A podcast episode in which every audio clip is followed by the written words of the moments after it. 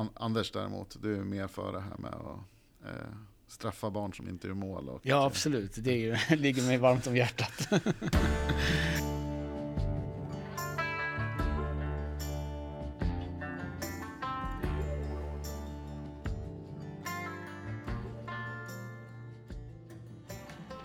Hej och välkomna till andra avsnittet av Uppför bågebacken. Idag eh, utöver Anders och eh, mig Johan så har vi även med oss Herman Ottosson. Vem är det tänker kanske några av er, men eh, det är väl också kanske den första frågan vi ska ställa till dig Herman. Eh, hej och vem är du? Ja, tack för välkomnandet. Jag fyller 27 i slutet på mars och kommer från Sölvesborg, Blekinge, för de som inte känner till. Det finns ju någonting annat än Skåne söder om Västmanland också. Mm. Ja, växte upp där, hållit på med idrott sedan jag var liten, spelat både fotboll, ishockey. Ja, läste fotboll på gymnasiet, Mjällbys fotbollsgymnasie. Men brukar säga att NIU kom ju först för kullen som var födda 95. Så hade de eh, gjort en uttagning när jag skulle komma in så hade jag antagligen inte gått fotboll. Eh, ja, inga mm. jättemeriter som spelare själv. Mm. Okay. Och eh, nu har du alltså hamnat här som akademichef. Är det den titeln du har? Akademichef i, i VSK Fotboll. Stämmer bra. Men, eh, och du verkar ha massor med meriter eh, redan ändå, trots att du är så Eh, så ung. Du måste ha lagt skorna på hyllan tidigt själv. Ja, jag slutade egentligen när jag blev huvudtränare som 21-åring för ett lag som heter Lörby IF. Man kan säga det är Mjällby AIFs motsvarighet eh, på damsidan på Listerlandet. Mm. Då var vi i tredje högsta divisionen i division 1. Med att vara så tidig ute i tränarkarriären, det måste innebära att du ville bli tränare med andra ord? Absolut. Jag har frågat mina föräldrar en hel del liksom var det kommer ifrån. Och pappa var tränare när jag var liten och eh, mamma har alltid varit engagerad i eh, ja, facklig organisation och mm. hon är politiskt engagerad nu, precis som min bror. Mm. Eh, så att ledarskapet har väl kommit därifrån. Och sen har jag alltid varit den som har organiserat leken hemma på gatan. Så att vi, vi har spelat bandyturneringar, inte bandyn som ni känner nej, till, utan nej. vi kallade ju bandy för landhockey kan man väl säga att vi spelade. Mm. Okej, okay, så eh, det var ett helt naturligt, vad ska man säga, yrkesval för en 21-åring från Listerlandet att kasta sig in i tredje divisionens damfotboll? Absolut. Men hur hamnade du i, i VSK? Fanns det ingenting eh, närmare hemma? Eh, jag och Andreas Dajan gick akademichefsutbildning tillsammans under 2017 tror jag det var. Och sen kontaktade han mig i somras och frågade om jag var intresserad att ta över som akademichef här uppe. Och han har väl sagt att det, det finns två personer som har eh, gjort att han inte har kunnat säga saker. Liksom. Och det har, det, den första var Martin Falk som han valde att plocka hit då, som nu gick till AIK. Och sen mm. så var det jag då på akademichefsutbildningen. Så ni fann varandra där Precis. på utbildningen? mm. Okej, okay, så han har han skaffat sig några groupies där helt enkelt? Ja. Okej, okay, jag fattar. Vi förstår. Mm. Eh, sen har vi lyssnat lite grann, eh, eller jag åtminstone, har ja. upptäckt att du, hade, du har ju haft en podd eh, också. Kan du berätta lite grann om den? Ja, eh, det var jag och en kille som heter Rasmus Oredsson som är, jobbar i en klubb i Kristianstad nu. Eh, som vi körde Lörby IF tillsammans. Han hade U-laget och jag hade A-laget. Och eh, vi funderade över liksom, hur, hur, kan vi lära oss mera utan att åka någonstans. Och då eh, var ett sätt att dels att vi två diskuterade mycket och reflekterade över vad vi gjorde i vår verksamhet. Men också att bjuda in gäster som vi kände kunde bidra till vår utveckling. Så mm. därför blev det en podcast. Okej. Okay. Och vad, äh, lärde ni någonting då? Det tycker jag absolut. ni hade lite kända tränare med och sånt där från, från regionen? Ja, den som har blivit störst namn i efterhand är väl Stefan Billborn egentligen, som var eh, juniortränare i Hammarby då, men som nu är huvudtränare i, i Hammarbys A-lag. Fick du åka upp till Stockholm för att träffa honom då eller? Nej, den körde vi via Skype. Jaha, mm. okej. Okay. Coolt. Mm. Ja. Men finns det något avsnitt du eh, skulle vilja rekommendera eller tycker du att eh, VSK-arna som lyssnar på det här ska lyssna igenom hela podden? Ja, jag tycker det håller väl inte tillräckligt hög kvalitet för att lyssna igenom hela, men det finns väl några avsnitt, eh, till exempel med Johan Fallby, som eh, fortfarande är väldigt aktuell. Eh, Ola Larsson som är technical director i Hammarby nu.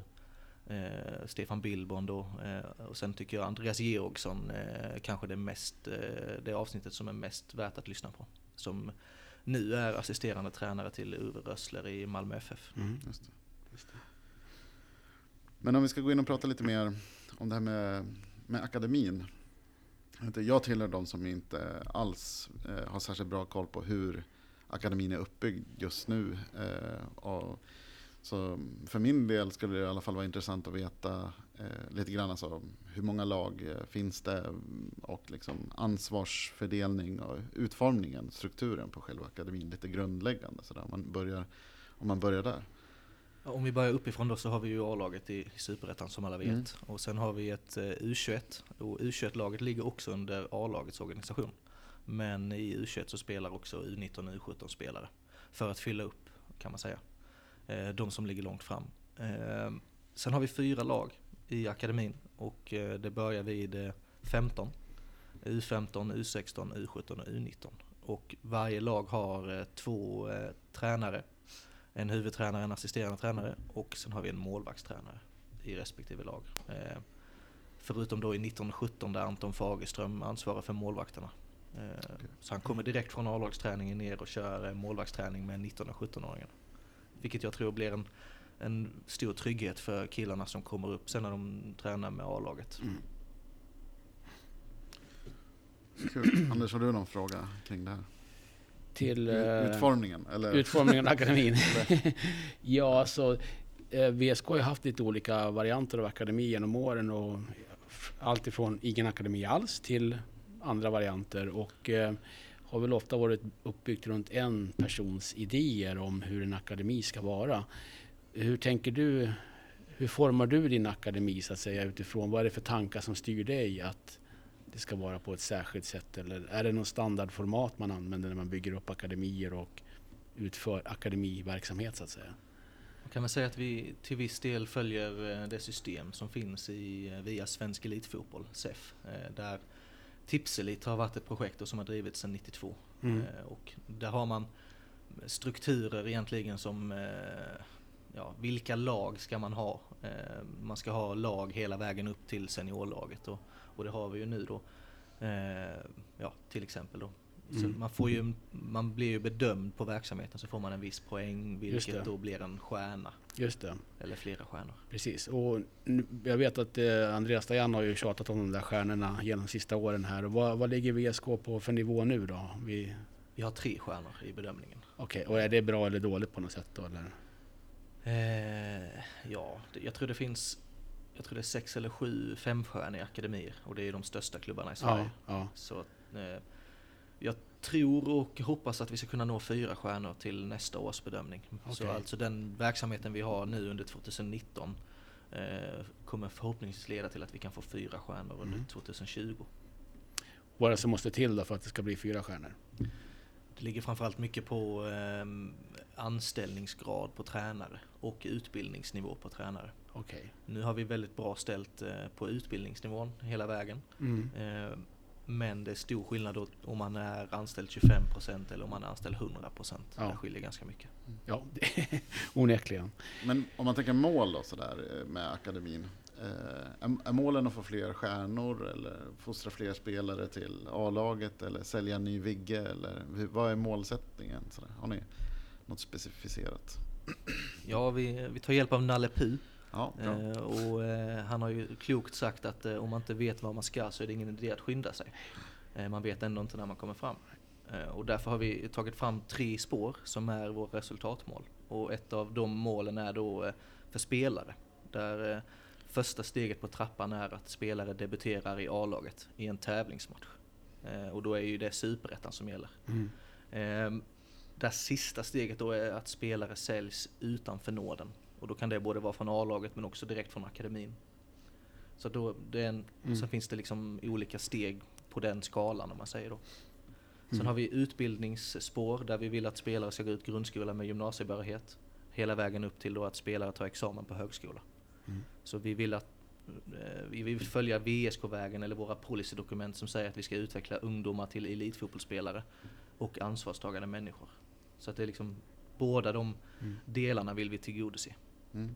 Och det tredje spåret då är, kan man säga, mitt, mitt spår då är att utveckla tränarna. Där pratar vi också då om att eh, till exempel att en tränare blir huvudtränare i akademin. Det är ett av stegen till då att tränare säljs eller lämnar till större klubb. Att tränaren har blivit för bra för vår verksamhet och går till de allra största klubbarna i Sverige eller utomlands.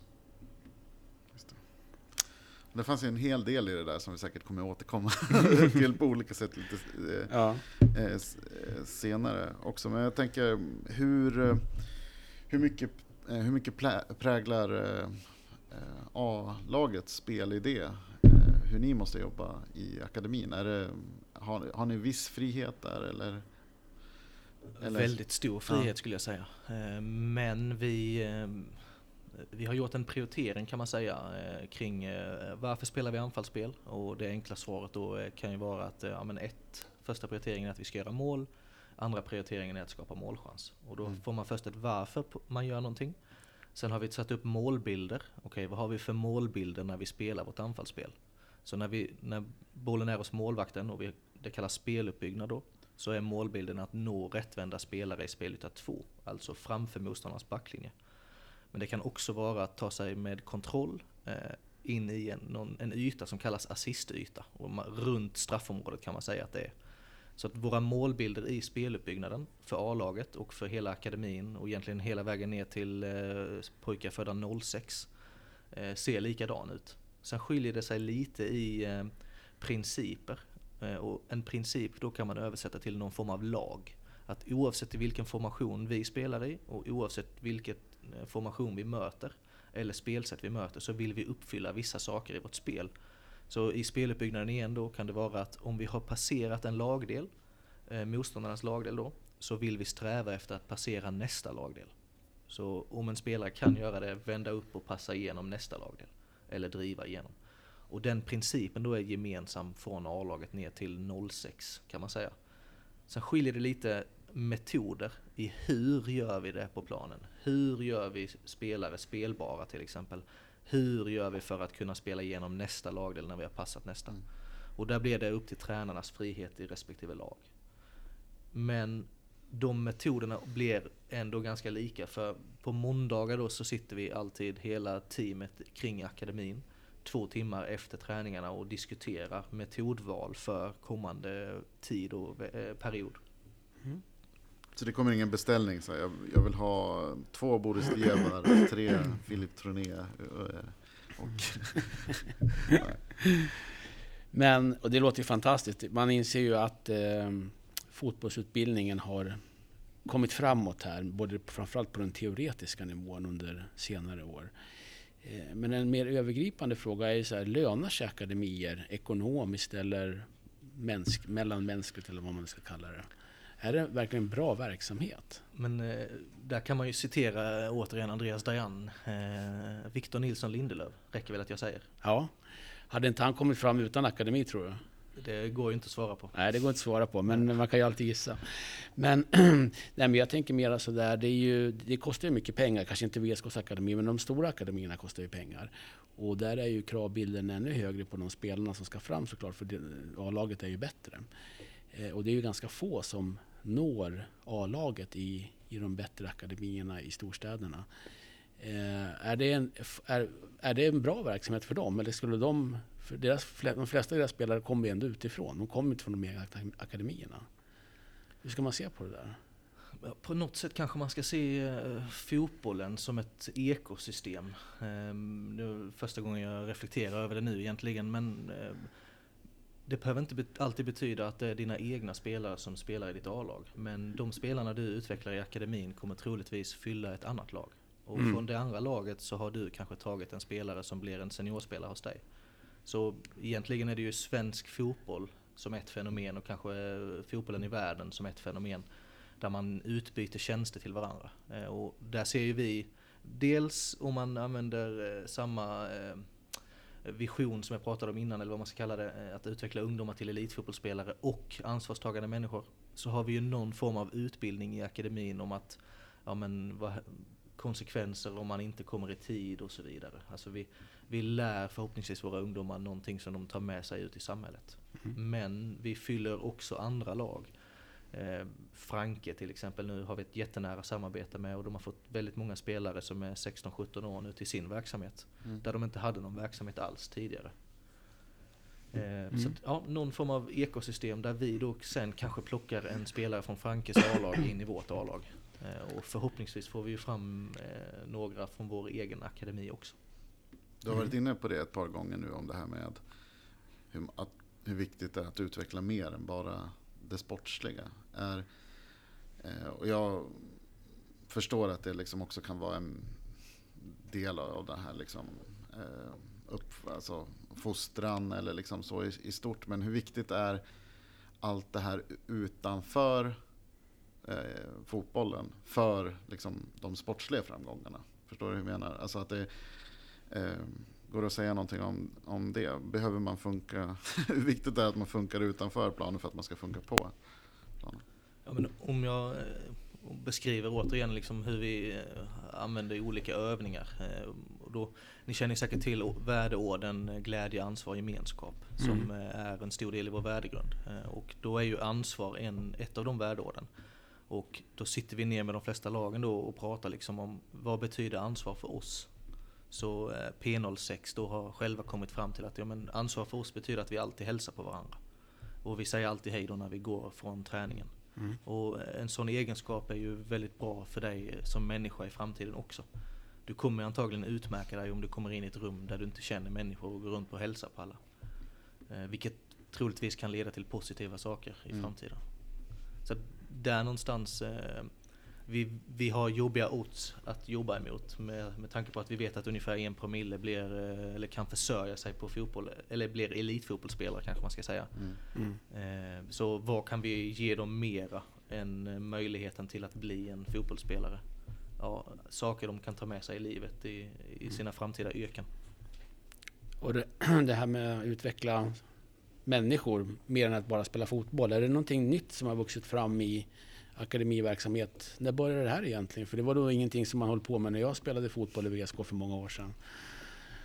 Bra fråga egentligen. Eh, Man kan väl säga att svensk elitfotboll nu har lyft värdegrundsfrågorna till en väldigt hög nivå och satt en högre poäng i bedömningen. Vilket då antagligen gör att klubbar kommer att lägga större vikt vid det. Mm. Eh, Men jag har jobbat väldigt nära en eh, person som heter Tony Hallén i Karlskrona som jobbar med HR-frågor på ett internetföretag. Och då har han varit som en mentor för mig i eh, att arbeta med gruppens utveckling. Och då har jag kunnat se eh, eh, utvecklingen hos en grupp och vad som händer med den gruppen. Eh, inte bara kollektivt men också individuellt när vi, när vi jobbar med de mjuka värdena. Eh, Mm. och konsekvenserna av det liksom. Mm. En, eh, en fråga som delvis eh, diskuterades en del i din egen podd och som vi tänkte ta upp lite nu också är ju det här med den eh, debatt som har varit inom svensk fotboll mellan individuell spelutveckling eller utbildning kontra resultat eller som ni sa i er podd, resultathets. Hur, hur ser du på den debatten och hur, hur påverkar den er i akademin? Någonting? Den är ju väldigt bred. Eh, jag vet inte riktigt. Eh, Du får ta en, en, en summering av dina tankar, lite kort. någonstans är ju resultatet i en turnering eller en match förhoppningsvis en konsekvens av att vi gör bra saker. Så att vi lägger fokus på att göra saker, om man nu ska säga så, eh, Mm. bättre hela tiden. Eh, Så där ligger vårt fokus. Och sen om man kallar det prestationsinriktning, processinriktning eller utbildning, det, det kan andra avgöra liksom. Eh, Det kanske har betydelse att det ändå är en elitverksamhet och att det inte är smålags, eller vad heter det, knattefotboll eller? Ja, Eller? absolut. Men å andra sidan så, som jag eh, läste upp innan, våra resultatmål Mm. för akademin är ju inte att vinna en Nej. serie eller att vinna en turnering, utan det handlar om att ta fram spelare till vårt representationslag. Mm. Mm. Så egentligen där får man ju bilden eller synen på vad vi står för. Anders däremot, du är mer för det här med att eh, straffa barn som inte gör mål. Och, Ja, absolut. Det är ju, ligger mig varmt om hjärtat. Nej, det vet jag inte. Men eh, det, ehm, det är ju alltid en intressant debatt det här. Och, ehm, eh, en, eller en viktig faktor som vi inte har nämnt i den här, vad ska man säga, ekvationen som det ändå är, eh, det är ju föräldrar i, och alltså anhöriga som finns runt barn och eh, ungdomar som spelar fotboll oavsett vilken nivå det är. Eh, hur ska man tänka runt föräldrar och hur hanterar man föräldrar som ledare eh, och som i ditt fall då ansvarig för akademin? För det kommer ju ändå sociala situationer där föräldrar intervenerar i dina ansvarsområden om man får säga så då, för att uttrycka det försiktigt. Mm. Ja, alltså först och främst så föräldrar är ju en jätteresurs för vår verksamhet. Eh, utan dem så hade det antagligen inte gått att driva verksamheten framåt. Mm. Eh, med tanke på att vi pratar om att eh, spelare eller utbilda spelare i att ja, men sova och äta och så vidare. Men egentligen så är det ju föräldrarna som lagar mat till killarna. Mm. Så de kanske inte har jättestor påverkan vad de stoppar i sig. Eh, men jag skulle säga att nyckelfaktorn eh, när det gäller föräldrar är ju dels för oss att ligga ett steg före eh, och då gäller det framförallt information och att ha en dialog med föräldrar. Mm. Och sen så skulle jag uppskatta om det är föräldrar i, nu i VSK som eh, lyssnar på detta så skulle jag uppskatta en dialog om det, om det är någonting de undrar över eller, eller åsikter de har att de tar upp det med mig. Så att det inte blir så att man pratar med sin granne istället och, och skapar en, en blame culture eller vad man nu ska kalla det. Mm, mm. Och du har ju sagt var rört i den här världen ett antal år nu. Vad, vad är det man, hur, hur, och du har säkert hört många skräckhistorier hur föräldrar har liksom betett sig på vid sidan av planen och sånt där. Men hur, hur, hur har man någon strategi för att lösa sådana här situationer när de uppstår där och då så att säga? Eh, egentligen, vi hade ett stort föräldramöte för alla föräldrar i akademin eh, där vi pratade om eh, hur vårt arbete går till kring glädje, ansvar och gemenskap. Vad innebär det för oss? Vilka målbilder har vi i speluppbyggnaden? Precis som jag var inne hos er. Så att de får en djupare förståelse mm, för vad vi håller på med. Och skulle det sen då vara föräldrar som skriker på läktaren då, då får man ju vara lite osvensk och prata med dem om att det inte är okej. Okej. Okay. Ja. okay, ja. Det lät jobbigt men nödvändigt. Ja, ja, mm. ja, ja, ja, vi förstår. Första januari nästa år så blir ju då FNs barnkonvention eh, svensk lag. Vad det exakt kommer att innebära är det väl ingen som vet eftersom ja, en ny lag kommer ju alltid att kräva en så att säga, tillvänjning till praxis och eh, eh, tolkningar av domstolar. Eh, vad, som kan, vad som kommer ut så att säga, i andra ändan juridiskt sett. Men att det kommer att påverka frågan om, eh, som har lyfts i flera, på flera olika ställen, Eh, att selektering, alltså, selektering av barn på grund av prestation inte kommer att vara okej okay, enligt barnkonventionen. Det är åtminstone vad vissa hävdar i alla fall. Har du några tankar och idéer om hur eventuellt det här kommer att påverka fotbollsverksamhet och både, ja, både yngre men även ja, men alla upp till 18 egentligen man är ju barn tills man är 18 år i Sverige, rent definitionsmässigt. Ja, alltså det är ju en jättebred fråga återigen och skulle man kliva ur eh, eh, fotbollen eller idrottens värld också så kan mm. jag tycka det är intressant att titta på Vi i femman till exempel. Eh, vi i femman är ju den renaste formen av selektering. Mm. Där man tar ut de smartaste i klassen och låter resten av klassen vara hejaklack. Eh, hur kommer det bli med den typen av eh, verksamheter framöver? Egentligen så behövs ju kanske alla system i vårt samhälle ses över eh, och idrotten är då en del av det. Mm. Eh, så jag vet inte om idrotten ska vara drivande i den typen av frågor eller om samhället i sig ska vara drivande. Eh, och att idrotten sen får göra som vi ofta gör, anpassa oss till hur samhällets bild ser ut. Mm. Samtidigt är ju just selekteringen i vi 5 har ju aldrig liksom blivit lagligt prövad eller ens kanske, det, naturligtvis finns det säkert de som har synpunkter på den selektering, särskilt de föräldrar vars barn inte kommer med då. då. Men, men man kan ju tänka sig, eller det är ju ganska tydligt att fotboll, inte minst om en lagidrott generellt, har ju varit, det här har ju varit en diskussionsfråga i många herrans år om hur, när man ska börja eh, plocka ut och särskilja barn för deras så säga, prestationer på planen jämfört med andra barns prestationer. Vi har ju ett, ett par grejer man skulle kunna lyfta liksom. Och det, det ena är ett, hur, hur avgör idrottsföreningarna eller fotbollsklubbarna vilka som ligger före? Vad är det man tittar på? Bara Mm. det är ju svårt Mm. eh, för många. Eh, och även för oss såklart. Eh, men det andra är ju också att titta på hur skolverksamheten ser ut. Eh, vad gör man med de som har det lite jobbigt med matematiken? Vad gör man med de som ligger väldigt långt fram i matematiken? Ja, man gör en nivåindelning ofta i, i tre olika klasser till exempel. Man har en normalfördelning och man har några som ligger långt fram och några som har det jobbigt. Mm. Eh, Så ja, vad kommer skolverksamheten göra? Troligtvis så om jag bara överför skolans eh, verksamhet idag på idrotten så kanske det innebär att alla klubbar måste erbjuda en plats upp till 18 år. Men att, de, att lagen kanske inte kommer styra i vilken grupp du ska tillhöra. Så att det kommer Mm. fortfarande vara en selektering men alla ska fortfarande erbjudas plats i den föreningen. Om man vill så att säga. Ja, Ja. Det är kanske inte en del föreningar tycker det är så himla kul att behöva hålla på med breddverksamhet. nej, så, det, så kan det absolut vara. Ja. Ja. Det, blir, det får vi se, det är en spännande utveckling för det är ju ändå någonting som men rent generellt då, det har ju varit en debatt i 300 år, men hur, tänk, hur, ser, hur ser du och hur ser VSK på eh, elitsatsning, selektering? Vad är det för principer ni använder för att ändå hantera den här frågan som måste hanteras, som, precis som skolan måste hantera den? Det ligger i deras uppdrag att hantera just eh, skillnader mellan människor. Absolut. Vi, man kan väl säga i samråd med fotbollsalliansen så har eh, VSK tagit beslut om att från 15 år nu eh, inte bedriva en breddverksamhet från och med 2020. Mm. Eh, Och då kan man säga att det beslutet grundar sig till stor del till att andra föreningar i och runt Västerås har sagt att ni kan inte sitta på 70 spelare eller 80 spelare i en ålderskull. Mm. Och då har vi valt att ja, men då kör vi eh, ett elitförberedande spår från 15 och sen så hjälper vi spelare som inte får plats till våra samarbetsföreningar. Mm. Och vad innebär det då för de killar, nu är det ju bara killar, vi ska väl kanske prata tjejer sen, men eh, vad innebär det för de killarna som inte platsar då? Vad är det som händer rent konkret för dem? Vad är det för förslag de får av VSK?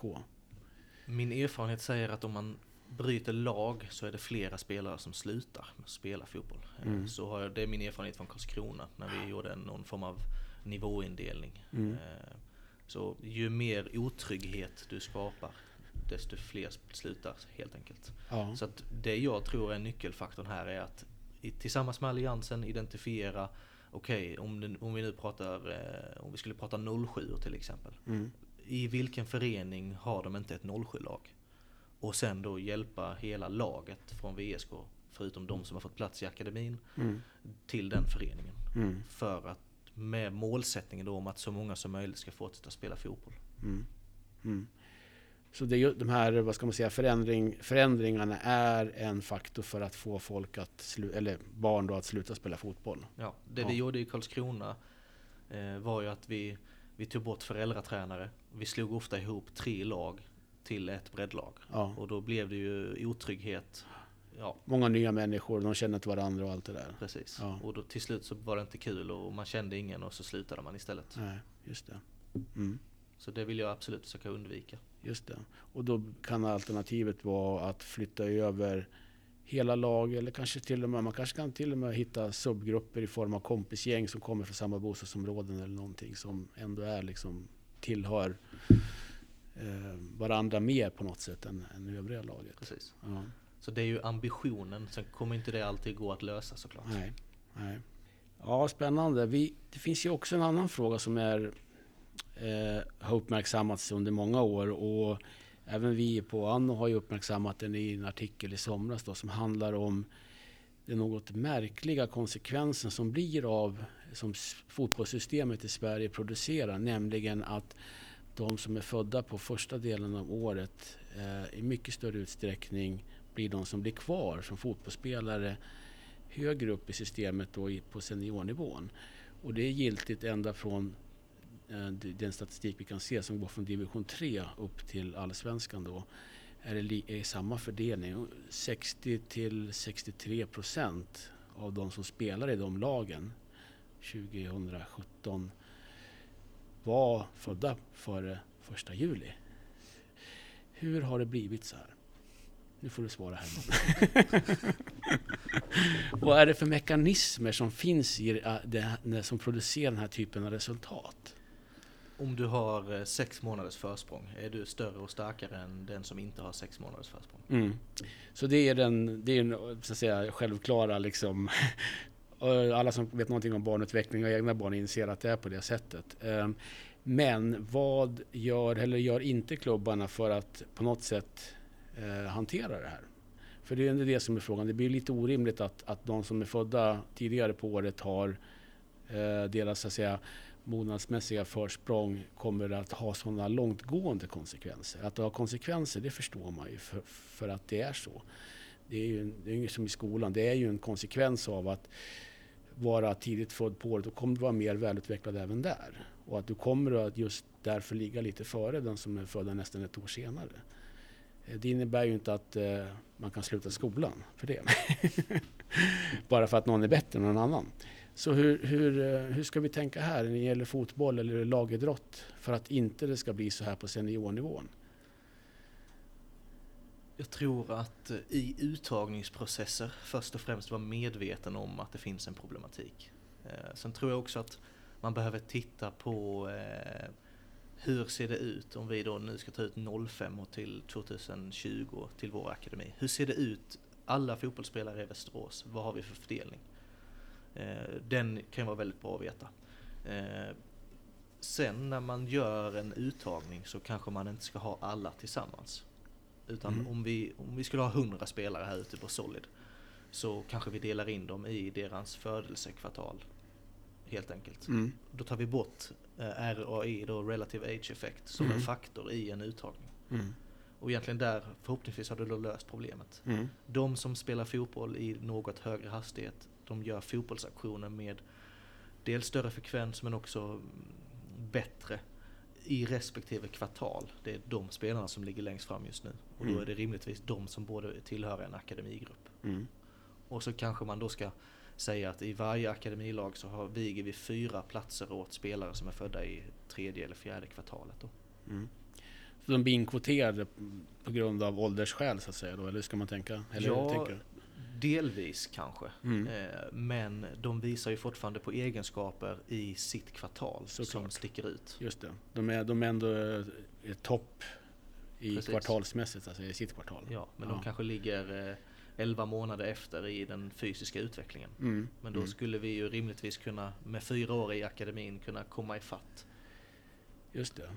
Men har, har inte åldersindelningen redan nu fått lite mindre betydelse? Att man eh, ut, utgår ifrån det. Jag tänker på, det har ju varit snack om eh, Holland och andra länder där man liksom mer och mer försöker liksom jobba bort det, ha nivåer och sånt här istället. Fin, ser du den trenden i Sverige också på något sätt?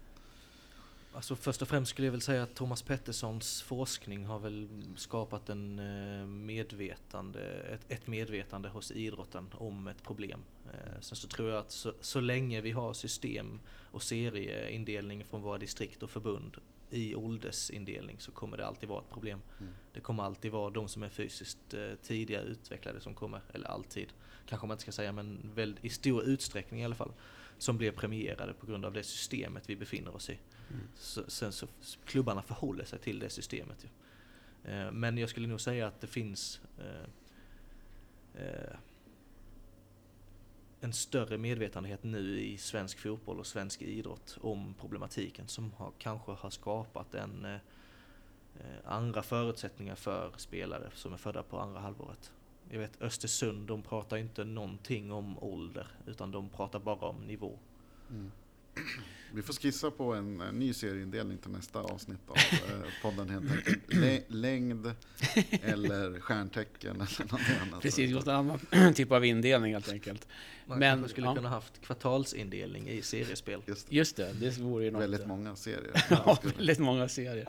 Men alltså, det är lätt att prata, alltså, det är lätt att prata om sådana här saker. Det har ju pratats en hel del. Men, men jag tänker så här, när vi tittar i vår statistik, vi har ju ändå använt statistiken från hela fotbollssverige, den går ner till division 3. Och division 3 är ju inte elitfotboll.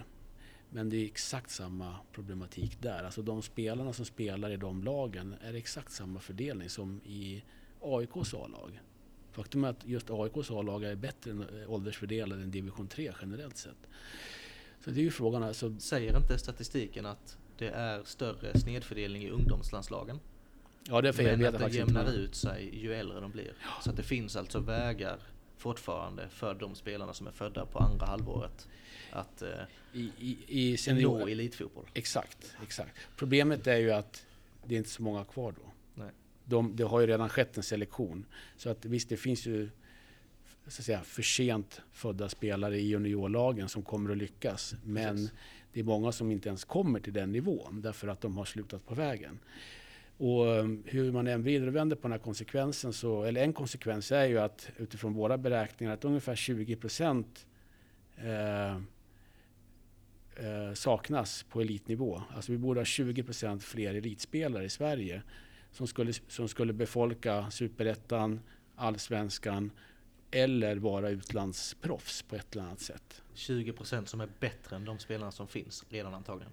För att de måste ju ta någons plats. Ja, exakt. Så alltså 20%, de 20 sämsta procenten ska bort så att säga, hur elitverksamheten och 20% ska stoppas in om det vore rent statistiskt sett normalfördelat över där ålder inte hade någon betydelse mm. för din fotbollsprestation.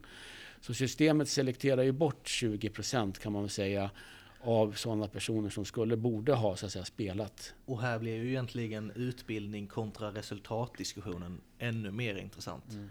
För vad är det som gör att man i U17, U19-serier, U16 och egentligen ännu yngre, man pratar ju om inofficiella SM för tioåringar liksom. Ja. Vad, vad driver tränarna där att spela med lag som springer snabbare, som hoppar högre, som vinner dueller? Ja, antagligen är de ju födda på första halvåret. Mm. Mm. Så hade ja. man kunnat ta väck, och där tycker jag eh, Svenska Fotbollsförbundet gör helt rätt i att ta väck tabeller. Ja. Man tävlar fortfarande, men man tar väck eh, tabellerna i att räkna ett resultat.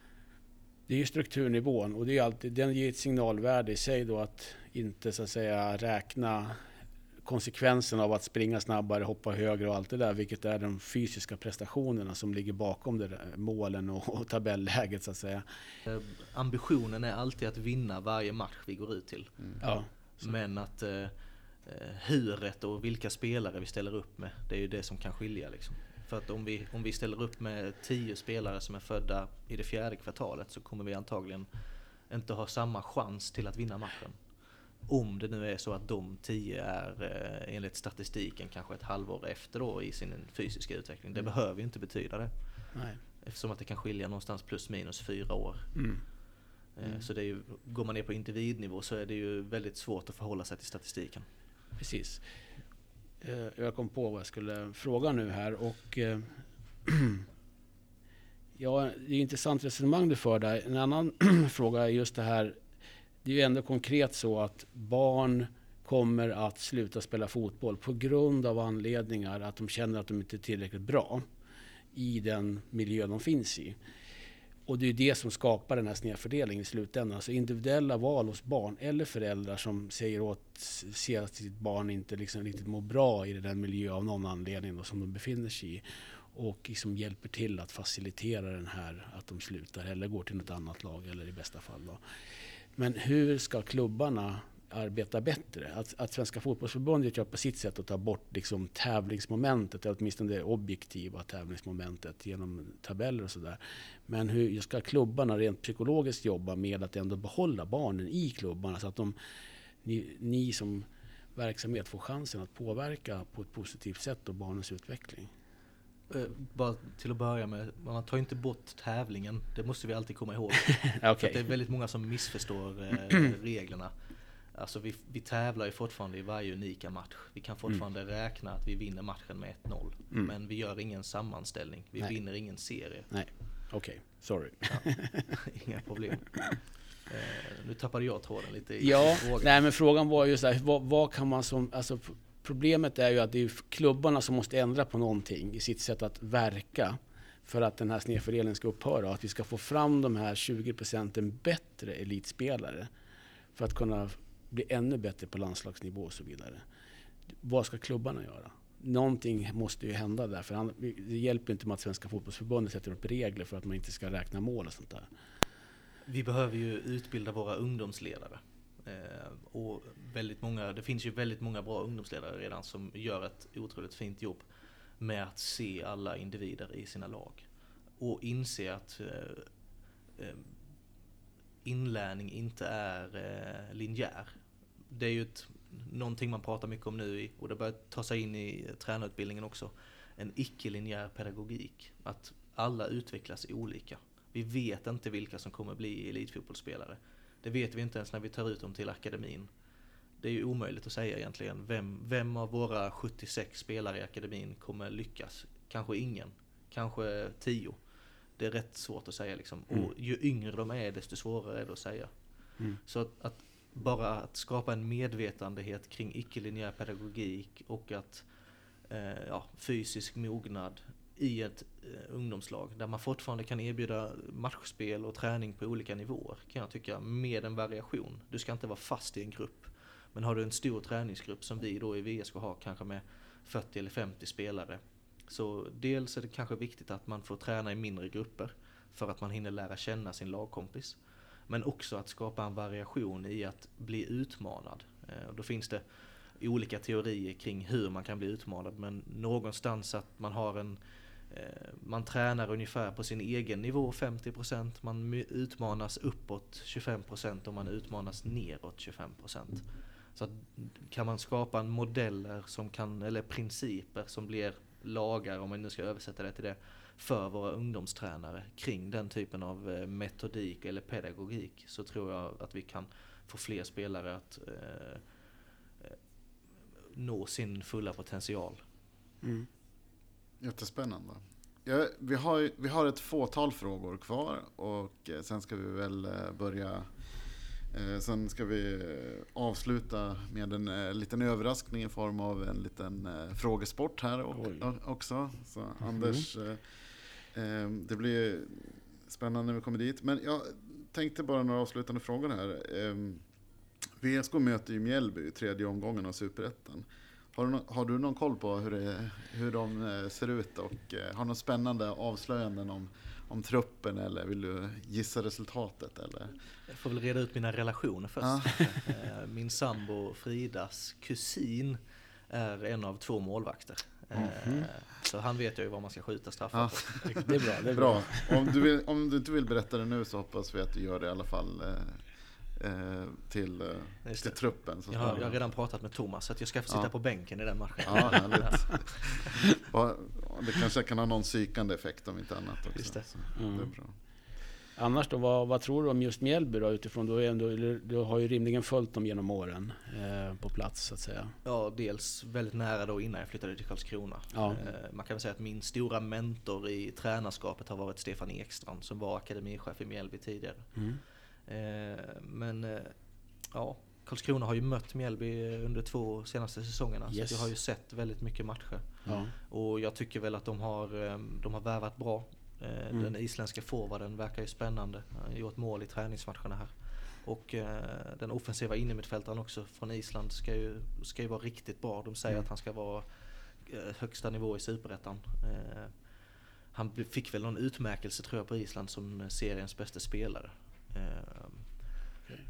Sen eh, VSK tror har att de- inga jättegoda erfarenheter av eh, islänningar som förut. Vi ska inte peka ut enskilda personer, men det gjorde jag precis. Okej, fortsätt. Förlåt. Eh, Jag tror att de saknar spelare i backlinjen fortfarande. Eh, De tappade ju Jesper Lövgren till Brann. Mm. Precis. Mm. Så att ja, jag, tror, inte- jag tror inte de är klara med sin trupp. Nej. En annan relaterad fråga då. Du som har haft möjligheten. Du är en av de få personer som faktiskt haft möjligheten att mera på nära håll bedöma kvaliteten då från ett lag i, i södra divisionen och i det här fallet då VSK i norra divisionen. Vilken division är bäst kvalitetsmässigt? Säger man inte i folkmun att den södra serien är starkare? Ja, eh, empirin talar ju möjligen emot det eftersom då, eh, väl i superettan brukar ju norrlagen gå bättre. Jag har ingen som helst eh, aning faktiskt. Men vi kan ju gissa en stund. Eh, Men eh, Mjällby vann ju, gick ju, eh, var ju topp verkligen gick ju nästan rent i den serien förra året. Så att, att de lär väl, eh, när vi pratar med deras supportrar säger de ett stabilt mittenlag i år. Vad tror du om det? Är det en realistisk bedömning av deras färgade supportrar? Erik Edman eh, brukar ju hetsa, eh, vad är det, Axén va? I Mm. eh, ex- fotbollsexperterna om att alla kommer i mitten i Allsvenskan. så det är väl så i Superettan också. Ja, faktiskt. Ja. Ingen åker ur heller. Nej. Ingen åker ur. Det här är Svenska Fotbollförbundets nya serieindelning. Ja. ingen åker ur. Ja, härligt. Och alla födda i kräftans Alla, ja, ja, vi måste hitta på något nytt sätt att dela in det här känns det Mm. som. Ja. Nu har jag gjort Vem är VSK? Lite lätt inspirerat av eh, eh, den här fredagsunderhållningen i SVT med eh, eh, På spåret. Så att, man, På spåret, eh, att det okej. helt enkelt är så att vi börjar Ska, på jag, 10 ska, jag, poäng ska jag också delta i den här eller? Jag tror så här att vi, låt, vi, vi kör bara för gästen. Ja, för det låter jag, bra. jag har delvis, delvis ha- anpassat det är omöjligt att veta vilken nivå man ska lägga de här på, men det ska ju självklart vara svårt. Ja. Och eh, ehm, vi får, vi du får komma med dina, eh, eh, vi får se hur det går. Ja, är du, är du redo här? Det handlar alltså om en VSK-are. Jag är redo. Eh, och på 10 poäng. Han gjorde nio mål i Superettan 2000, men inte för eh, VSK. Som sagt, helt omöjligt på 10 poäng. Ja, jag ser nej, Anders nej, skaka på nej, huvudet. nej, ja, det nej, känns det bra att veta att det är så pass svårt. Eh, 8 poäng. Han har lämnat klubben flera gånger, senast 2012. Men han, han innan dess representerar laget i både Allsvenskan, Superettan och Division 1 Norra.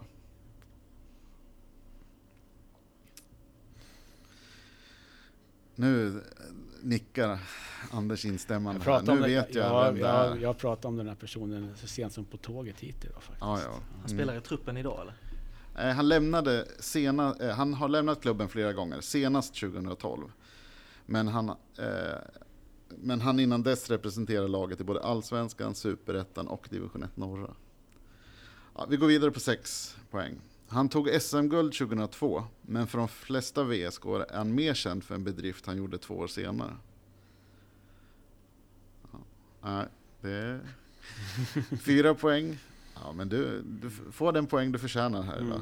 Eh, fyra poäng. Den, för, eh, denna 42-åring från Katrineholm kom till VSK första gången 94. Idag håller han hus i Brommapojkarna, men inte som spelare.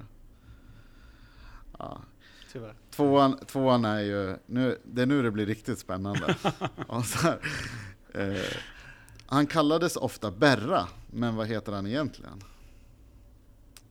Nu får, nu får Anders gissa på två poäng. Ja, Okej, jag gissar ju då på Stefan Berlin. Grattis! Tack. Ja, ja men eh, trots noll poäng i eh, Vem är VSK-aren så tycker jag att det har gått eh, fantastiskt bra. Och tack så jättemycket för att vi, eh, för att du, eller för att vi fick komma hit till dig eh, på Solid Park Arena. Ja, vi sitter uppe i vippen nu här. Det är tomt på planen, en grå trist rad, men vi var vä- väldigt Mm. trevligt samtal. Mm, Tack för att jag fick vara med. tack. Ja. Nu ska vi hugga in på eh, bubbel och snittar som Herman har gjort i ordning åt oss här. Tack så jättemycket. Tack, tack. Hej, hej. Hej.